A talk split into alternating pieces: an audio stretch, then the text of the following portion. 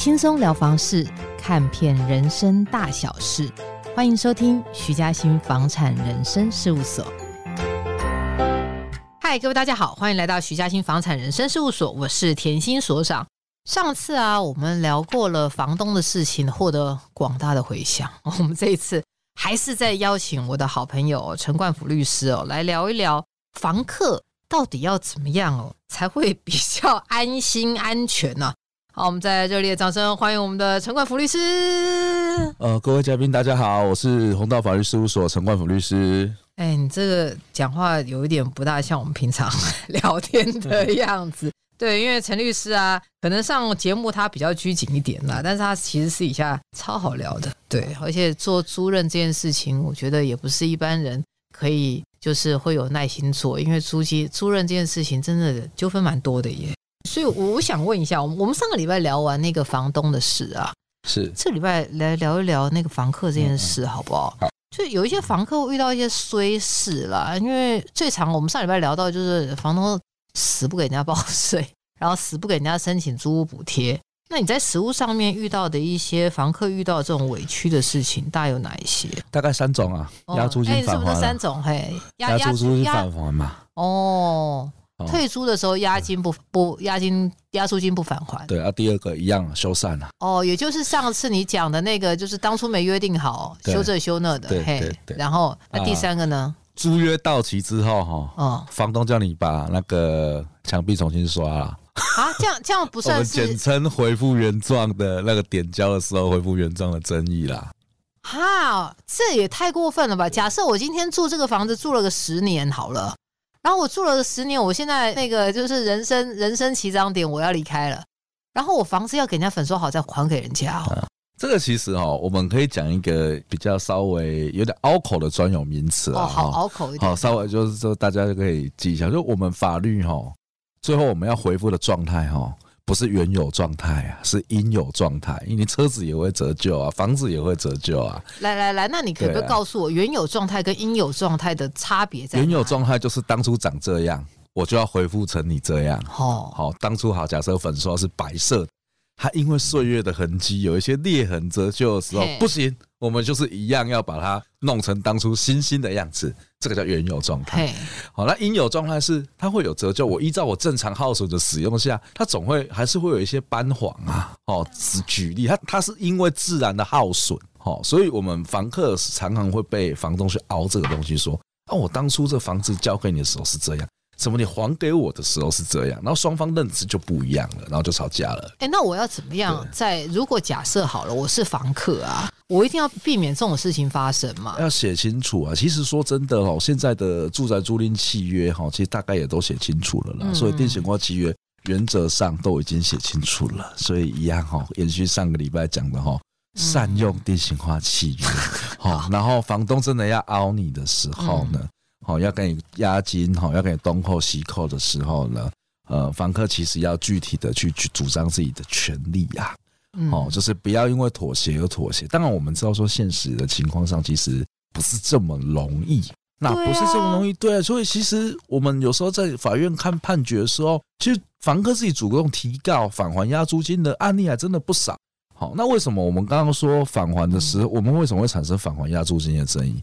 那就是你点交的时候，可能什么东西又要扣啦，这个也要扣，那个也要扣，很多该扣的不扣嘛，啊，你都扣一些不该扣的嘛。嗯，那最后就房客就觉得说，不是啊，我根本我返还给你的东西，我根本没有用坏呀。对，我我只是我自然耗损之下使用的东西，那你却又要，比如说好了，假设押租金六万块，好，一个月三万，六万块。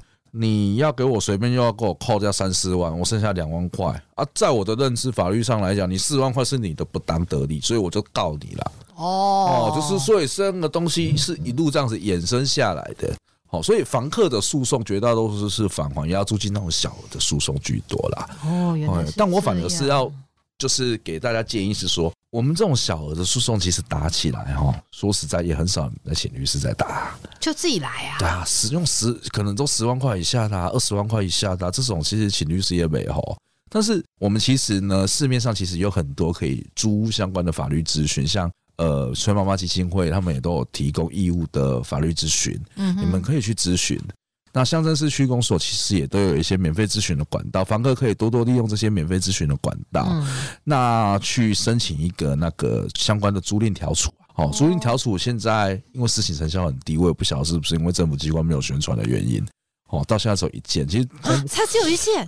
我我以为全天下人都会去哦，因为我们我们租赁调处在地震局啊，好啊，但是调解加案子大概流向两个两个方向居多，第一个是。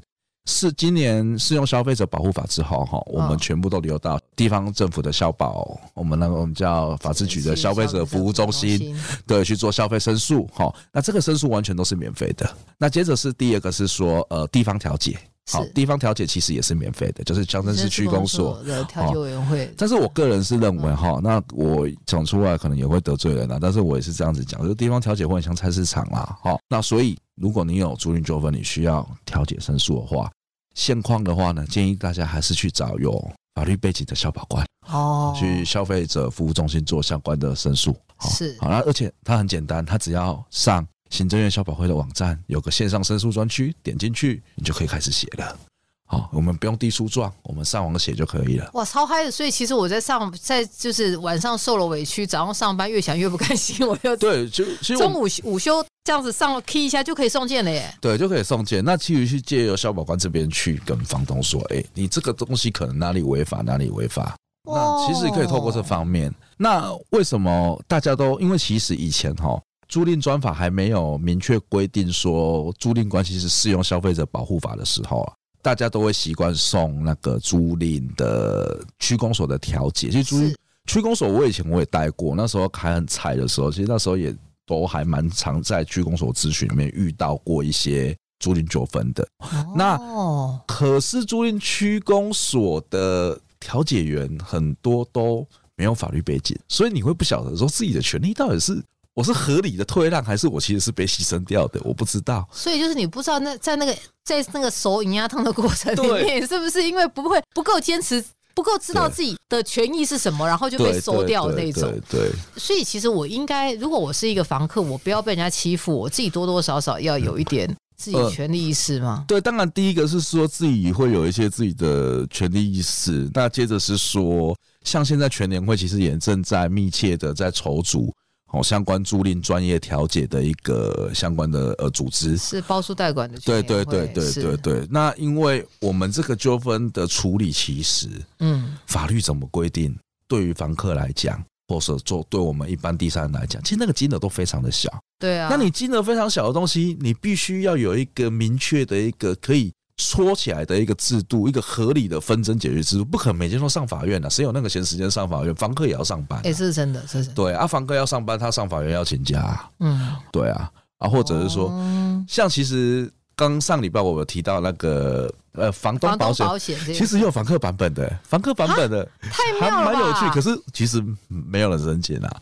其实那个量很少，大部分都是房东申请居多，就是有房客版本的。是，啊，房客版本那个我记得好像一年好像五五六百块啊，它比房东更便宜。对了，因为房客风险相对也会比较小，比较小一些啦。对，对啊，所以可能还是建议大家就是走比较协调的一个路线居多、嗯、啊。你要明确知道说自己的权利义务关系是怎么样子了，不要什么都走到法院，因为走到法院真的耗时，然后又耗费金钱，耗费精力。所以，像刚刚陈律师你提到的，就是说这些所谓的自己的权利义务哦，我其实最直接的就是从内政部版的定型化契约书里面知道我应该要负担的权利跟我享有的义务，这概念上面是这样子。OK，所以额外的部分的话，比如说好，但是有时候我还是一样会被侵害啊，就权益被侵害。举个例子，就房东死不给我签租。不让我不签，不给我签户口，然后死不给我报税，亦或者是我退让到最后，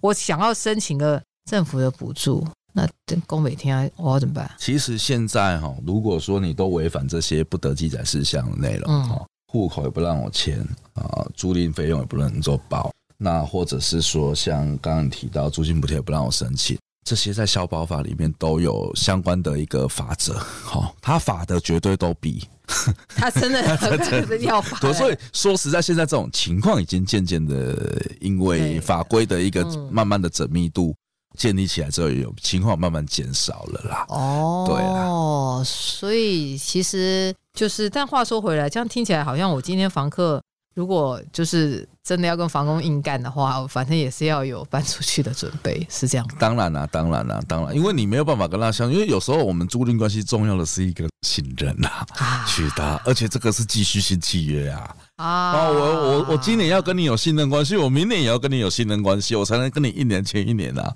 我今年要跟你有有信赖感存在，第二年你反悔了，你变得很奇怪。我就不想跟你租啦，哦、我说自然约就签不成啊。哎、欸，那我我少数我有听过有一些状况啦，它比较特别，就是因为现在还是现在这种状况应该比较少。以前早期我有听过那个房东啊。跑去就门忽然给人家房客打开嘛，好，然后我我之前我朋友跟我说，他买的韩国泡面被房东偷吃，他本来不知道会，就是他这事情本来不知道，只觉得说奇怪我泡面为什么会不见，直到有一天呢、他晚上回家，他就是他某一天下午就是 因为他做业务就偷就想回家睡个觉好了，门 一打开发现房东在他厕所里头上厕所，然后发现对，那现在那这种状况的话，因为我一定来不及搜证啊。那我要怎么样？那个房东说，我再也不会这样这样这样这样。那我怎么想哈？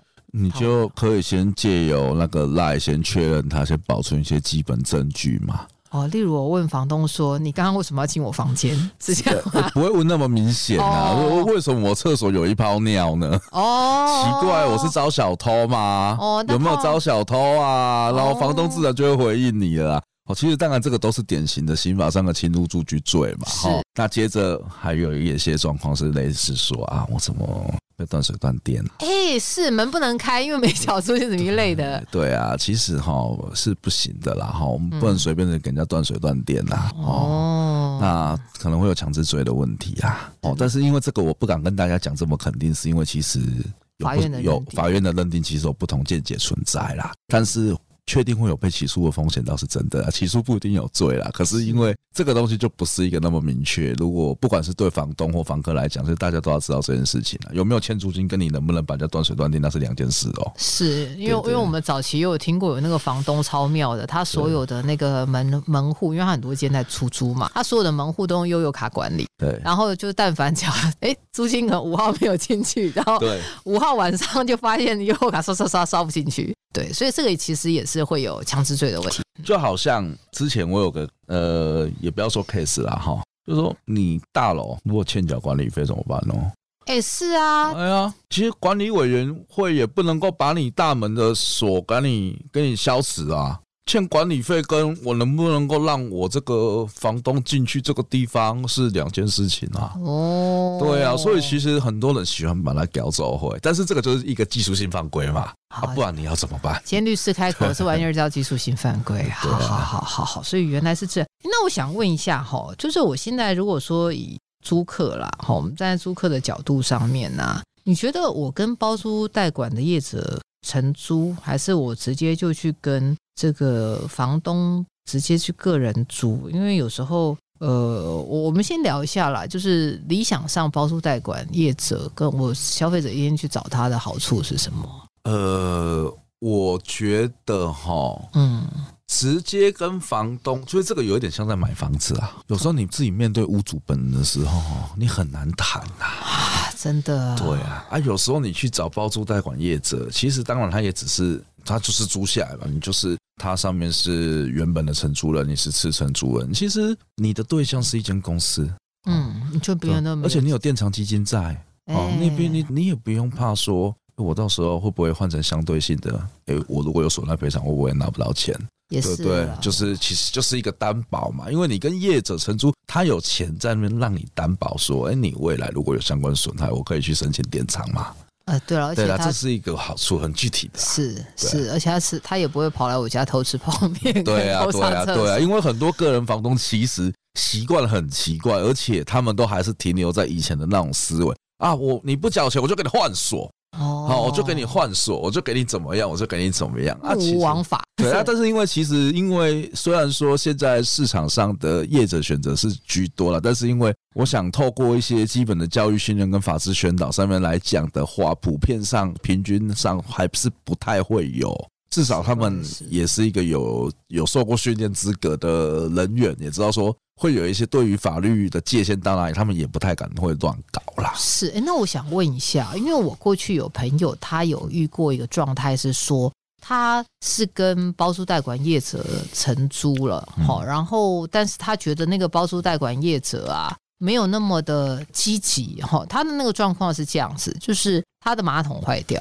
嗯，然后马桶坏掉了之后，他就以至于他没有办法，哎，奇怪我的朋友怎么常常会有马桶马桶厕所上面的问题，嗯、他就厕所没有办法用啊，他没有办法用，就叫那个包租代管的来修，包代管也就是一拖二拖，拖他一两个礼拜，搞他没办法上厕所。他想退租，可是又又没有办法退。就像这种状况的话，他到底可以跟他是可以直接跟包租代管业者来去做要求吗？还是说，其实还是要看个案的状况呢？其实原则上，我的契约的相对人就是包租代管业者，是我一定是针对契约的相对人去做相关的请求，包含说承租的修缮义务。哦，对，那。租赁条例的第十一条就有规定说，哈，租赁住宅哈，如果你没有合于居住使用，有修缮必要哈，我今天我定的期限去催告，你不来修的话，嗯、我承租人可以终止租约的。哈，我可以终止终止租约啊？对对，就是第十一条的规定是这样子的。所以我要，比如说，好，我今天租客，我想要主动终止租约，我就是来给他一个存证信函，就时间到了搬走，然后跟他要钱回来吗？呃，原则上就是终止租约，然后并且哈看有没有相关的一些，就终止租约之后，你当然你契约关系消灭，你就要把要租金还我啊，当然就是这样子。就是它有一个概念是很重要，就是说你不能够因为小小的事情没有修缮，你就说要终止租约，比如说电灯泡坏掉之类的。因为合于居住使用这个概念是法条规定的这个，而且像嘉欣你刚刚提到了马桶。对，这超重要的吧？对，这超重要的吧？哦，好，所以要看你坏的是什么东西，是很重要。那种生活必需品，你的居住使用上面必须的、不可或缺的东西的时候，哦，你这个时候，如果你今天催告。他相当写好，你一个礼拜包你给我来修，你这来不能来修的话，我承租你就可以提前终止租约。那我除了提前终止租约，我还可不可以跟他要一些赔偿一类的？呃，当然啦、啊，都如果说，比如说我因为这样子哈，我得要去旅馆洗澡、上厕所对之类的相关有因果关系的损害的损失，对，嗯、那当然你必须要提前先发函告知他。哦，对，所以我到时候，可是所以到最后，我就是可以提前在终止租约的同时，我也可以针对。就是老娘这段时间去洗澡、住旅馆等等的这些费用，也可以跟他一并来去做一个要求。对，哇，这听了之后，整个忽然觉得人生充满了光明。这时候过去都不知道可以这样子来大，哎，不能叫做大干一票，可以这样子来争取自己的权益。是，哎，所以我我们刚才讲了这么多，对于租客这件事情，因为现在我们。整个房价太高了，然后有很多的民众，他们到最后就会觉得，干脆我就用租的好了，先租的以租，然后呃以后有钱再买或什么，所以租的这个时间会非常非常的长哦。那在这种租赁的时间相对比较长的状况之下哦，那有些人他比如说他有可能是从家里头搬出来住哦，以前租房子没有什么样子的人生经验。所以，如果说我是一个租客，吼，你你大概会怎么样建议我们挑房东，然后签约的时候要注意什么样子的事情呢？当然，第一件事情就是说，他的合约哦，是不是那种奇奇怪怪的合约？哦，我们最重要就是合约。那第二个是说，他会不会叫你签一些有的没有的一些什么确认书啊、承诺书啊，有的这一些根本跟内政部定期外契约。额外多出好多莫名其妙条款的东西，这时候你就要注意。什么叫做什么确认书或什么承诺？他有时候就会是，比如说，他就说啊，你什么什么时间到的时候啊，哈，什么你哪一个部分，假设他有一些轻装潢什么啊，哈，你应该要把整个装潢哦，这个也是很重要哦。你的那个状态的返还怎么约定啊？哦，这个有时候房东会额外跟你做一些约定哦，这时候就要特别注意了。哦，所以我是不是可以在签租约的时候我就先拍照了？我建议其实啦哈，如果你们如果说听众们哈有遇到一些房东哈给你签一些奇奇怪怪的条款的时候哈，我建议你先把那个条款先拿去问律师啦。哦，先确认清楚，因为其实那个条款其实呃很多元啊。是是，是。那有的条款是它又属于一个模糊的地带。哦，那你如果。如果有一些，其实为什么我刚刚会说，哎，你让包租业者去，你承租包租业者其实就好了，因为他们不敢乱搞啊。是倒真的，因为可以去主管机关检举。对啊，他们不敢乱搞，他们只会跟你定型化契约的东西啊，顶多就是我刚刚讲的嘛，那个什么洗命条款他们会加进去啊，就是那个顶多那些一些小争议而已啊。啊，还有一种情况是哈，有的条款会跟你约定说哈，我们双方如果可以任意终止租约的情况下。哎，这好恐怖哦！好，这个有分选择，和你可以去选择，双方可以去约定说，我可以任意终止或不得任意终止。嗯哼，不得任意终止就是说，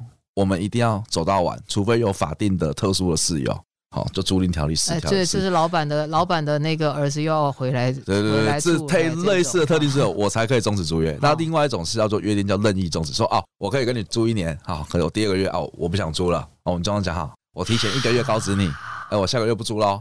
好，我们就任意终止了。哦，但是我如果没有提前一个月告知你，六在戏，你要付一个月的违约金。是是是。好啊，但是现在有的主管人员很贼啊，他约定什么呢？约定什么？他约定说双方得任意终止，但是你要付一个月的违约金。听到差别了吗？差别在于说，定型化契约上面是写说，如果我没有提前一个月通知出出租人，我承租人要付一个月违约金。但是他把那句话拿掉了。